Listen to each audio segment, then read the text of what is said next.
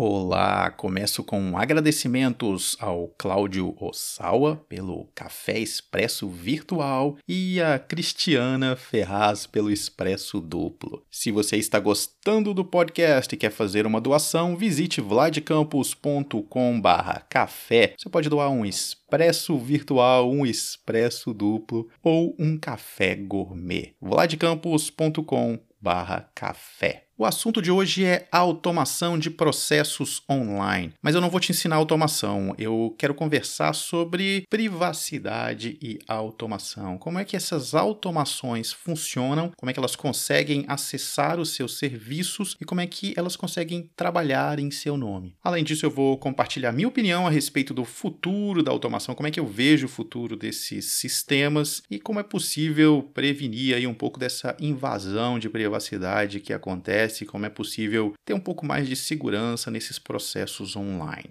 Em primeiro lugar, é preciso entender como é que esses sistemas funcionam. Vamos tomar como exemplo os três maiores, que é o IFTTT, ou como alguns chamam IFT, nós temos o Microsoft Flow e nós temos o Zapier. Todos eles funcionam de uma forma semelhante, ou seja, algo que acontece, eles ficam vigiando processos online, então alguma coisa acontece, um gatilho gera uma ação. Digamos que você quer que algo que foi publicado no seu blog apareça também no Facebook. Então os sistemas ficam vigiando aquele processo que está acontecendo no seu blog, pintou uma nova publicação, isso vai lá para o Facebook. Um gatilho e uma ação em cima desse gatilho. Só que para que isso aconteça, você tem que dar acesso a todos os serviços envolvidos. E quando nós falamos em dar acesso, é acesso total. Para que o sistema fique de olho nos seus e-mails para ver o que está acontecendo, você tem que dar acesso ao seu Gmail, por exemplo, se você usa o Gmail. Para que o sistema escreva alguma coisa, copie aquele e-mail dentro do seu Trello, ele tem que ter direito a ver os cartões, editar os cartões, apagar cartões. O mesmo vale para o Evernote. Eu quero que uma nota do Evernote gere um compromisso no meu Outlook ou gere um compromisso no meu Google Agenda. Você tem que dar acesso total ao Evernote e você tem que dar acesso total ao sistema de agenda que você usa. Essas coisas são tão sérias que há alguns meses o Gmail reviu algumas políticas e eliminou alguns acessos dessas plataformas. Tanto o IFTTT como o Zapper, como o Flow ainda podem acessar o Gmail, encaminhar mensagens, fazer algumas coisas no seu Gmail. Mas agora, por exemplo, não se pode mais criar um rascunho de mensagens mensagens e existem outros bloqueios que o Google impôs para esses sistemas. A explicação oficial do Gmail, do Google, não fala nada sobre nenhum problema ter acontecido, eles apenas citam que é uma questão de segurança, dá mais segurança aos processos e eu concordo, faz todo sentido. Se você não se assustou até o momento, é bom repensar um pouquinho a sua visão a respeito do tipo de informação que você está compartilhando online. Vamos lá, eu não estou acusando ninguém, longe disso isso, confio nesses três serviços, acho que são empresas muito sérias, tem muito a perder se alguma coisa der errada, se alguma coisa de mal acontecer de propósito. O problema é que você está abrindo mais portas para o mundo, abrindo mais portas, dando mais chances para o azar. Então, se alguém invade um IFTTT, um hacker invade um IFTTT, invade um Microsoft Flow, é bem difícil, mas pode acontecer. Ele vai ter acesso a tudo que você tem conectado a esses serviços, ok? Esse é o ponto principal. Além disso, algo que considero também muito raro, muito difícil, mas infelizmente é passível de acontecer. É algum erro, algum bug, apagar alguma coisa, destruir algum conteúdo que você tem acidentalmente. Então, o IFTTT, ou o Zapier, ou o Microsoft Flow destruírem algo, apagarem algo por acidente. Lembre-se, você deu acesso total a essas empresas, elas podem mexer, apagar, escrever e fazer qualquer coisa dentro dos seus serviços. Eu não estou dizendo para você parar de usar esses serviços, mas é importante entender o que está acontecendo, evitar conexões com alguns outros serviços que não sejam sérios, que você não conhece, não tem história no mercado. Então, sempre refletir sobre isso antes de realizar a conexão. Que tipo de serviço você está conectando? É o seu Evernote com todas as suas informações? É o seu OneDrive com todos os seus documentos, inclusive documentos pessoais? Enfim, cabe a cada um de nós saber o que está acontecendo refletir sobre isso, comparar, pensar em que tipo de serviço eu estou compartilhando. É o meu Google Drive com todos os meus arquivos, é o meu Evernote com todas as minhas informações, é o meu OneDrive, é o meu e-mail. Então, refletir sobre isso, pesar, colocar aí os prós e contras na balança. Infelizmente, no mundo de hoje, é isso que nós temos que fazer, não existe outra opção. Agora, algo prático, bem concreto, é ler o acesso que está sendo dado. A partir do momento que você conecta um serviço ao IFTTT, ao Flow e ao Zapier, vai aparecer uma janela dizendo que tipo de integração está sendo concedida. Algo que acontece no universo Google e que eu gosto bastante é a separação entre os serviços. Então, muitas vezes você conecta ao YouTube, mas não está abrindo tudo que você tem é, do Google. Muitas vezes você pode conectar ao Google Planilhas, mas não está conectando ao Drive. Às vezes você tem que conectar ao Drive. Enfim, é importante ler, porque dependendo do que você quer fazer, o serviço precisa de acesso a várias coisas e nesse caso ele vai pedir acesso a algo mais amplo, como o Drive, para poder mexer nos outros arquivos que estão lá dentro. Outro ponto importante é saber o que a automação está fazendo com os seus serviços. Se você conecta algo para acompanhar o seu blog, para saber se você publicou algo novo no blog, ele está apenas acompanhando, olhando as publicações que aparecem, ele não tem acesso à ferramenta de criação de posts. Se você já conecta para criar um post, para produzir um artigo novo, você está dando acesso total. Em outras palavras, se a ferramenta de automação está apenas lendo algo que já é público, o seu blog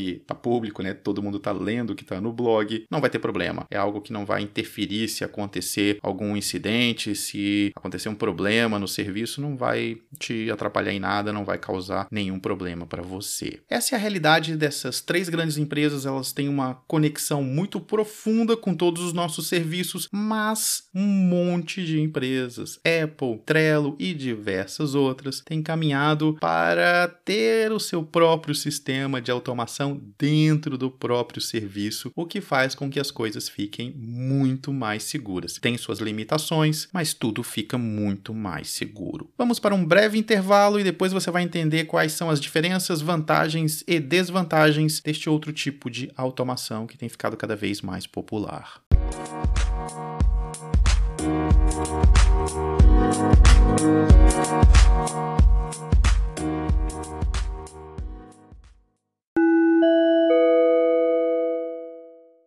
Talvez você não tenha se dado conta ainda, mas os serviços de automação próprios que funcionam dentro de um único serviço, eles estão por toda parte também. Quando eu crio uma regra de automação dentro do Gmail, quando eu crio uma regra de automação no Outlook, no Apple Mail, isso é automação que funciona só dentro daquele serviço de e-mail. A propósito, no Gmail agora existe uma integração muito interessante. Aquelas mensagens que nós utilizamos pré-programadas, se você ainda não ativou ative, você pode salvar e-mails padrão que você pode adicionar a um novo e-mail ou criar um novo e-mail já com todo aquele texto. É muito útil, eu uso isso bastante. Se você não sabe o que eu estou falando, dê uma olhada nos vídeos a respeito de Gmail lá no canal, vladcampus.tv barra Gmail. Ou eu posso pegar essas mensagens padrão e combinar essas mensagens com um filtro do Gmail. Ou seja, se eu recebo um e-mail de uma determinada pessoa, envie para ela essa determinada mensagem padrão. Então tem uma série de automações mais sofisticadas que estão surgindo lá nos filtros do Gmail. E a Microsoft, que é dona do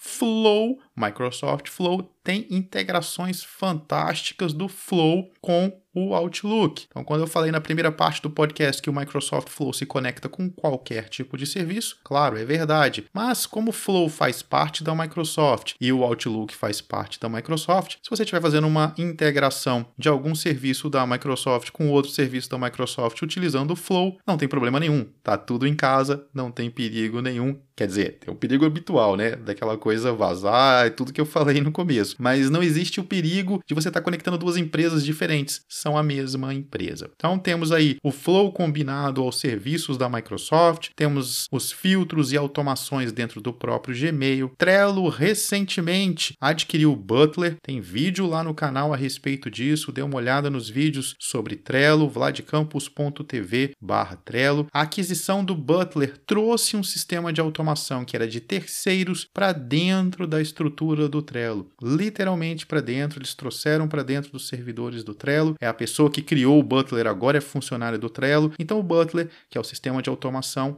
está dentro de casa. Qualquer automação que você faz usando o Butler na sua conta do Trello, você tem também essa mesma segurança de ser a mesma empresa trabalhando com o serviço e com o processo de automação. O problema nesses casos é falar com o mundo exterior. O Butler até permite que você envie e-mails para fora da estrutura, mas eles vão ali com alguma marca, alguma logo, não é exatamente um e-mail puro. No caso do Microsoft Flow é mais simples, porque o Flow permite ativar o envio de um e-mail no Outlook, então você está dentro de casa mandando um e-mail automaticamente. No Gmail também você tem isso, você tem esse tipo de integração. Agora no Trello você não vai ter algo tão limpo, tão puro dessa forma. Por falar em e-mail, uma forma de evitar um acesso direto ao seu Evernote é se você for Evernote Premium, você tem o e-mail do Evernote. Então quando você vai fazer uma integração, você pode encaminhar um e-mail para dentro do seu Evernote. Nesse caso não há acesso à sua estrutura de notas. Eu prefiro sempre criar as minhas integrações do Evernote dessa forma. O título do e-mail se transforma no título da nota,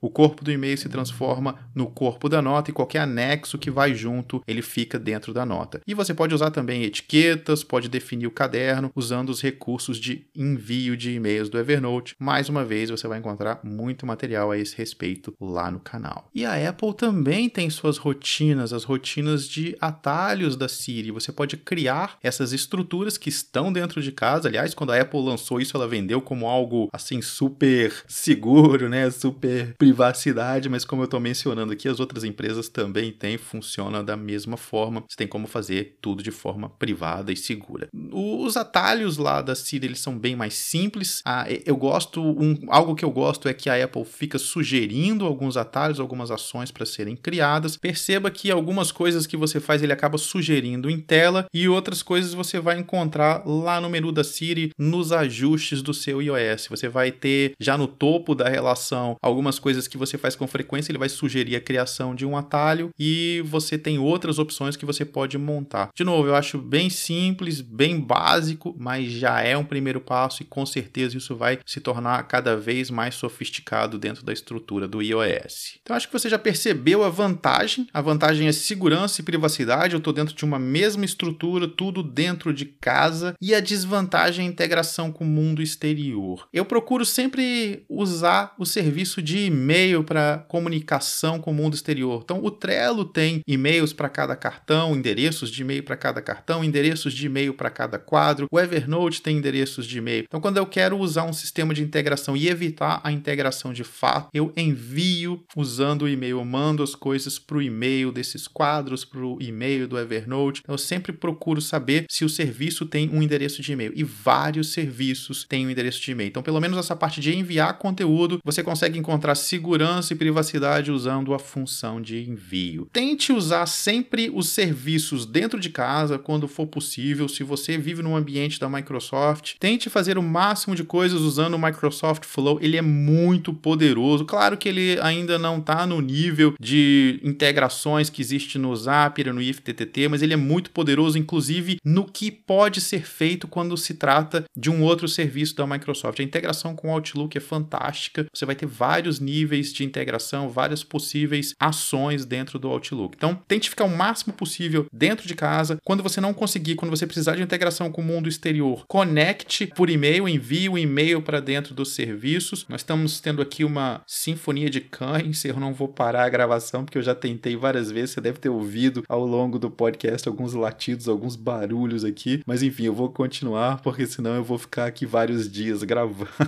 Desculpe a interrupção. Mas enfim, faça essas conexões via e-mail quando você não puder conectar, quando você não tiver o serviço dentro de casa e conecte de forma específica quando você for usar um IFTTT, quando você for usar um Zapier. Preste atenção e tente conectar as coisas de forma mais direta possível, seja o YouTube e não o Google, o Google Planilha e não o Google Drive. Existem várias opções em que você pode fazer essas conexões pontuais e elas, obviamente, são as mais seguras porque elas só vão abrir aquela porta, não vão abrir porta para os outros serviços que você está utilizando. E a minha opinião a respeito do futuro é que essas empresas vão cada vez mais criar conexões internas, cada vez mais serviços próprios para dar esse tipo de segurança, para dar uma integração mais profunda. Mas sempre vai existir aí o que não dá para fazer interna, né? Você quer se comunicar com o mundo exterior, então algumas coisas você vai ainda precisar de um Zapper, de um IFTTT e nesse caso, eu acho que a Microsoft, com o Microsoft Flow,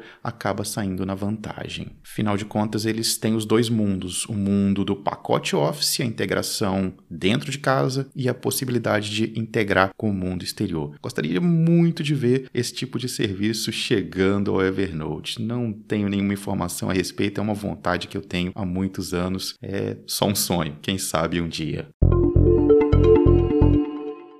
É claro que eu não quero deixar ninguém paranoico aqui, meu objetivo foi te explicar o que acontece para que você entenda, para que você reflita, para que você tome suas próprias decisões. Eu evito ao máximo as conexões externas, elas acontecem, às vezes são necessárias. Pense, procure, veja se faz sentido, se você tem uma alternativa interna, se você pode mandar por e-mail, mas reflita. Não saia conectando tudo, não abra tudo para o mundo. E se você já fez isso no passado, dê uma olhada, revogue as conexões. Se você entrar em qualquer um desses serviços, você vai encontrar um uma, um espaço lá onde você pode revogar todas as conexões que você já fez. E cada um dos serviços conectados também tem, normalmente na aba de ajustes, de segurança, tem sempre uma lista do que foi conectado e que você pode revogar a qualquer momento, pode cancelar aquela conexão a qualquer momento. Vale a pena também fazer uma faxina na casa se você andou conectando tudo loucamente. E já que a gente está falando em conectar, não tem nada a ver com automação, mas por favor, tome muito, muito cuidado com os botões de conexão do Google, com os botões de conexão do LinkedIn, Twitter e especialmente Facebook. Quando você acessa um site usando aqueles botões de conexão, você está dando acesso às suas informações. Está dando para o Google, está dando para o Facebook, está dando para outra empresa uma troca de informações que são suas informações. Então dá um pouquinho mais de trabalho, mas vai lá e cria sua conta, coloque o e-mail, coloque uma senha, use um gerenciador de senhas, não use aqueles botões. Eles são convenientes, mas eles passam muita, muita informação de um lado para o outro. E naqueles casos, muitas vezes você nem sabe que empresinha é aquela que está se conectando usando o seu botão do Facebook e recebendo aquelas informações. Porque muito joguinho, muita coisa pede conexão e lá se vão seus dados, lá se vão suas informações para essa pequena empresa que pode estar num fundo de quintal aí coletando dados, como a gente viu que aconteceu algumas vezes com o Facebook. Antes de encerrar, quero agradecer mais cinco antigos colaboradores: Fernando Espero que eu tenha dito certo. Frederico Leão, Gibson Silva, Gustavo Trajano, Heleno dos Reis. Muito obrigado, vocês que já são colaboradores há algum tempo, os dois novos colaboradores. E se você quiser ajudar a participar deste projeto, vladcampos.com/café. Um abraço e até o próximo.